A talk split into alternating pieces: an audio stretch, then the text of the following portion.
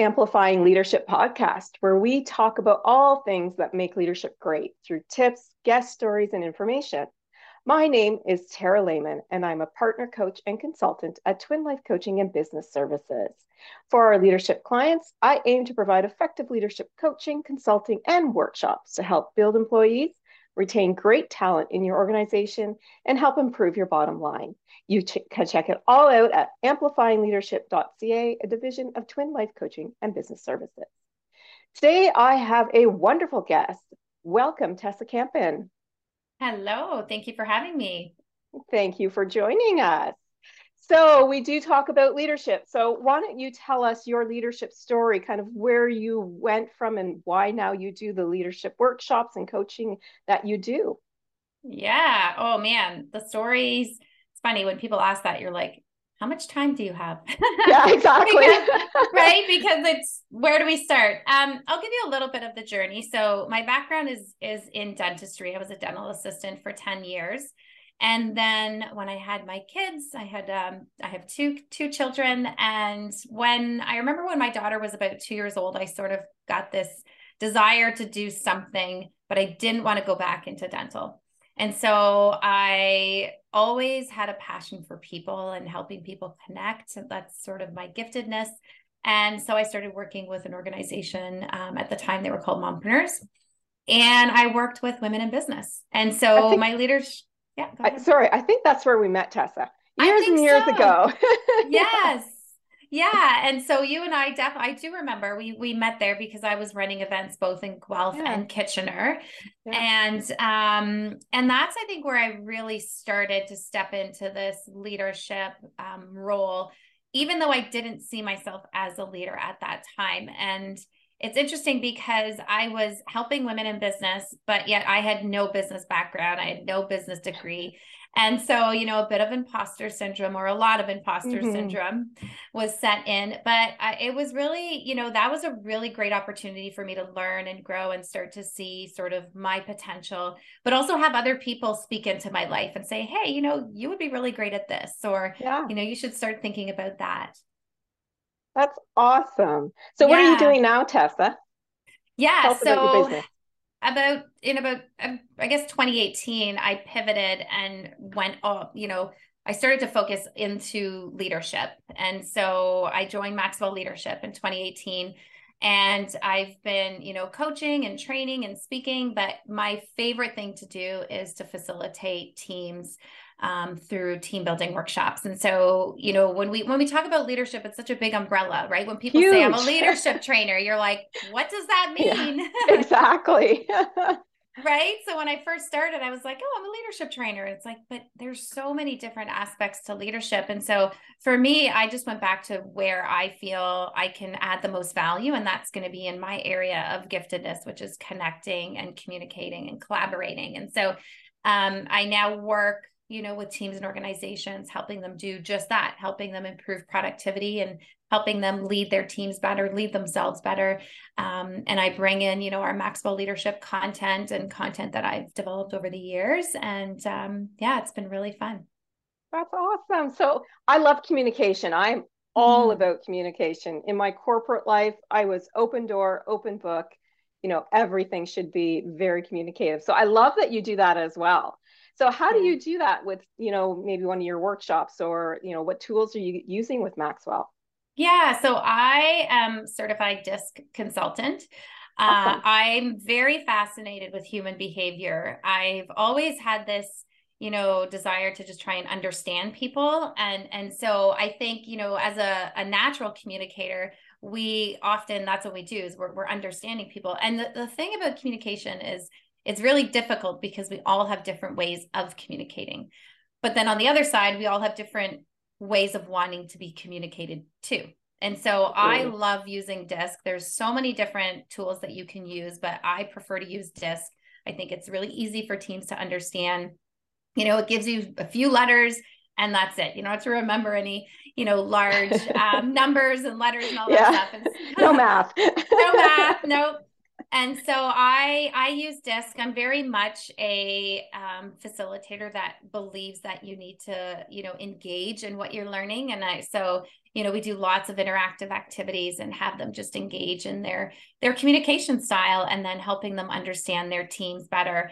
Um, so we have to understand ourselves first. So they do the assessment, of course, mm-hmm. and then mm-hmm. I take them through workshops to be able to understand themselves and then understand their team and where are there maybe misalignments if there's someone you're not connecting with on your team sometimes it's really just a matter of we don't speak the same language exactly right? yeah yeah and so i love the example like the analogy of you know imagine you're sitting in a restaurant and it's an italian restaurant for example and you're the only one that speaks english you're not going to understand any of those conversations and you might yeah. feel a little bit awkward but all of a sudden you hear someone speaking english and you're in tune to that right and then yeah.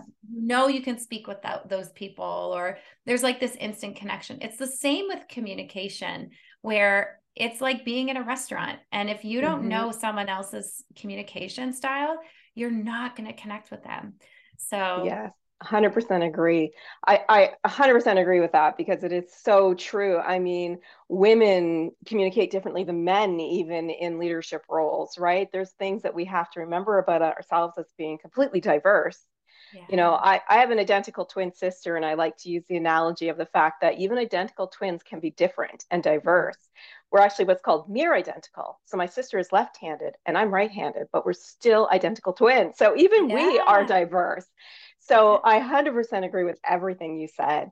Um, I once did a disc workshop as well many, many years ago, and it was very interesting and eye opening to see what your team looks like. Mm-hmm. Um, and mm-hmm. then it certainly helps with how to approach them with communication. Absolutely. Yeah. When you know what to expect from people, then you know how to you know prepare for those interactions with people so it's yeah it's really been the the change for me so my leadership went really you know laser focused around that and just getting really good at, at that area and so it's really my focus where i spend time every day learning and growing and understanding and you know just making sure that i know as much as i can and there's still so much to learn so um, yeah, I think I'll always. be doing this for a long time. Yes. Yeah. so I have a curious question for you. Yeah. Um, when you've done all these trainings and workshops and discs, what would you say is different between men in leadership versus women in leadership roles? Mm. Uh, well, some women have longer hair. Um, yeah. we wear dresses. I don't know. Maybe now men can wear that too. So, you know, I think there's a misconception. It's interesting because I just actually last week was working with a team and they were talking about how um, some people are like, well, I'm not a leader, right? And and how we see mm-hmm. sometimes mm-hmm. when we think of a leader, sometimes we think of a position or we think of a title. And there was also a generalization that was made, and they said, you know, typically CEOs are male. Typically leaders are males. And and I and that was interesting because I think there are a lot more female leaders out there than we than we know. The problem is is we only know the loud ones. Yes. Right. so when I think of myself, and, and I think that it, it again comes down to exactly what we're talking about in terms of disc and personalities. You are going to have leaders that show up in all different, you know, sizes mm-hmm. and colors and and men, women, um, but we're not going to show up the same. And so I think typically when we think of a, a leader, again, I'm just going to speak for myself, it's like, of oh, course. this male with a suit sitting in a leadership position, that's a leader. But the more that I'm working with teams and the more I'm starting to see myself as a leader, I'm like, no, leadership is influence. That's it. Mm. And so if we start to understand leadership as simply influence and not position or not title, then in fact, every person on this planet would be considered a leader. If you had, it. right? If you ask yeah. anyone to do anything, if, if you've even by some miracle had your kids do something for you because you asked them, you are a leader, right? Because you've yeah. been able to influence them. And so, yeah, I just definitely, um, just the teams that I work with, I will say it is more male dominant but what's really cool is the conversations around leadership are how do we get more women? And I really think the problem isn't that we're not wanting women in leadership. I think the problem is women are not stepping forward into those positions. So, you know, mm-hmm. we need to sort of be careful when we start to pigeonhole organizations and say they only have male. Well, maybe they only have male because women aren't showing up. I was just writing a blog post on that literally before we oh, talked today because I come from the trucking industry heavily yeah. male dominated and i was talking about the need for diversity and but the problem is the recruiting it really starts there because women don't want to go into heavily male dominated if they don't feel they can grow into leadership roles yeah. or they won't be heard and i think a lot of it is unconscious bias Mm-hmm. It's there, you know, they don't know they're doing it, but us women may not want to apply to a company we don't feel we're going to move up in. So funny you said that because I was literally writing about the exact. I love it. I look forward to reading it because it is true, right? It's this there is an unconscious bias and i think you know if more women just felt comfortable stepping into those roles and saw themselves as leaders um, again, last week when I was there, I said to them, you know, two years ago, if someone said, you know, would you come and train the senior leadership team? I would have been like, no way. Because yeah. in my head, I saw myself here and I saw them there. Right. And mm-hmm. it's like, it's it's not even a matter of here and there. They may have a fancy title, make more money, drive a fancy car, but that doesn't mean that I don't belong in that room. Um, We're all human, right? Yeah. We're all yeah. people. Exactly. 100%. Even at the top, there's still people. Absolutely. Yeah. Awesome. All right. So, is there any big obstacles uh, that you've faced while getting into your leadership role with your company? I know it's your company, but like mm-hmm. any obstacles you faced um, that you wanted to share? Yeah, me. I'm probably the biggest obstacle, to be honest. Right. I think anytime there's so many opportunities around us and you know i've had so many great opportunities but i think that i just continue to be the obstacle that gets in the way. Whether it's lack of belief in myself or you know i don't feel i should be in that position. Actually just yesterday someone asked me hey i would love for you to send us your your speaker fee and sort of like what are the topics you speak on? And my first thought like gonna be completely transparent was i'm not a speaker I don't, I don't, yes, I don't you are.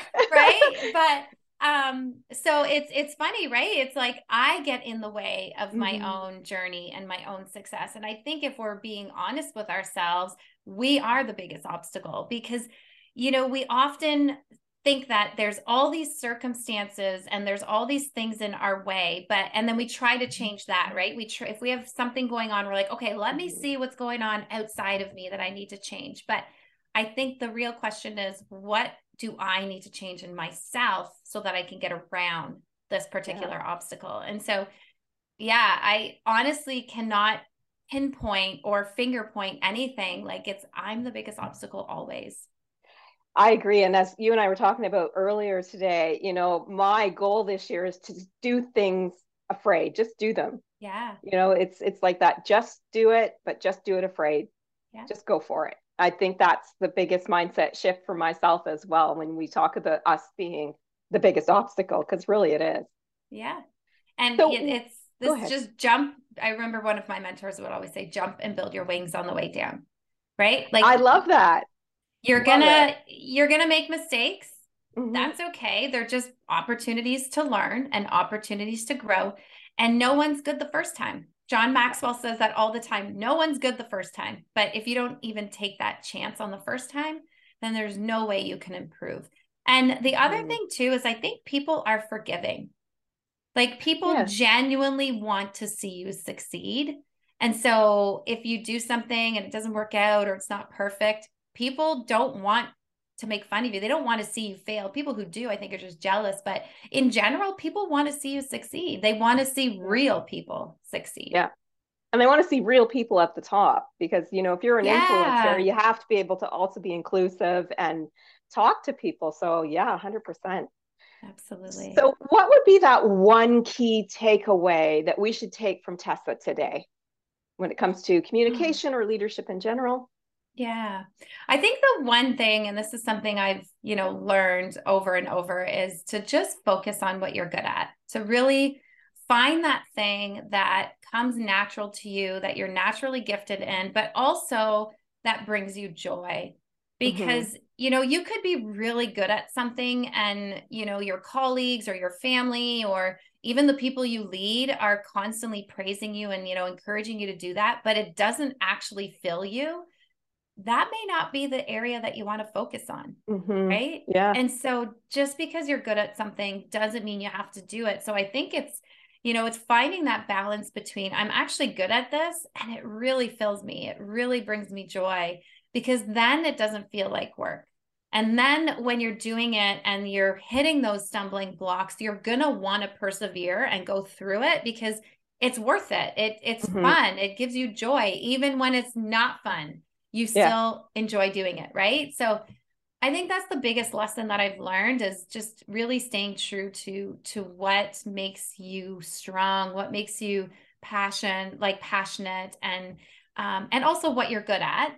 Mm-hmm. Um but not trying to do yeah not trying to do too many things um, just because other people tell you you're good at it or you should do it i agree so how can people get a hold of you if they want to learn more about say your disc workshops or other things that you do? Yeah you can find me on social just under my name uh, and then at tessa tessakampen.com is my website. So yeah tessakampen.com or just my name on social Awesome. Thank you so much for sharing everything. And I'm having a great communication uh, conversation because that is my number one for leaders. Get that communication under control. Mm-hmm. Thank you mm-hmm. so much, Tessa, for joining yeah, us my today. pleasure. Thank you for having me.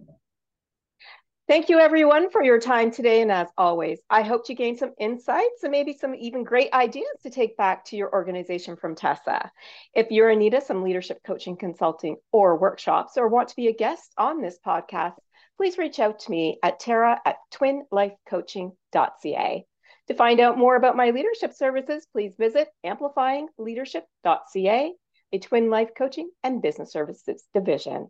Until next time, please be safe and be an amazing leader or leader to be.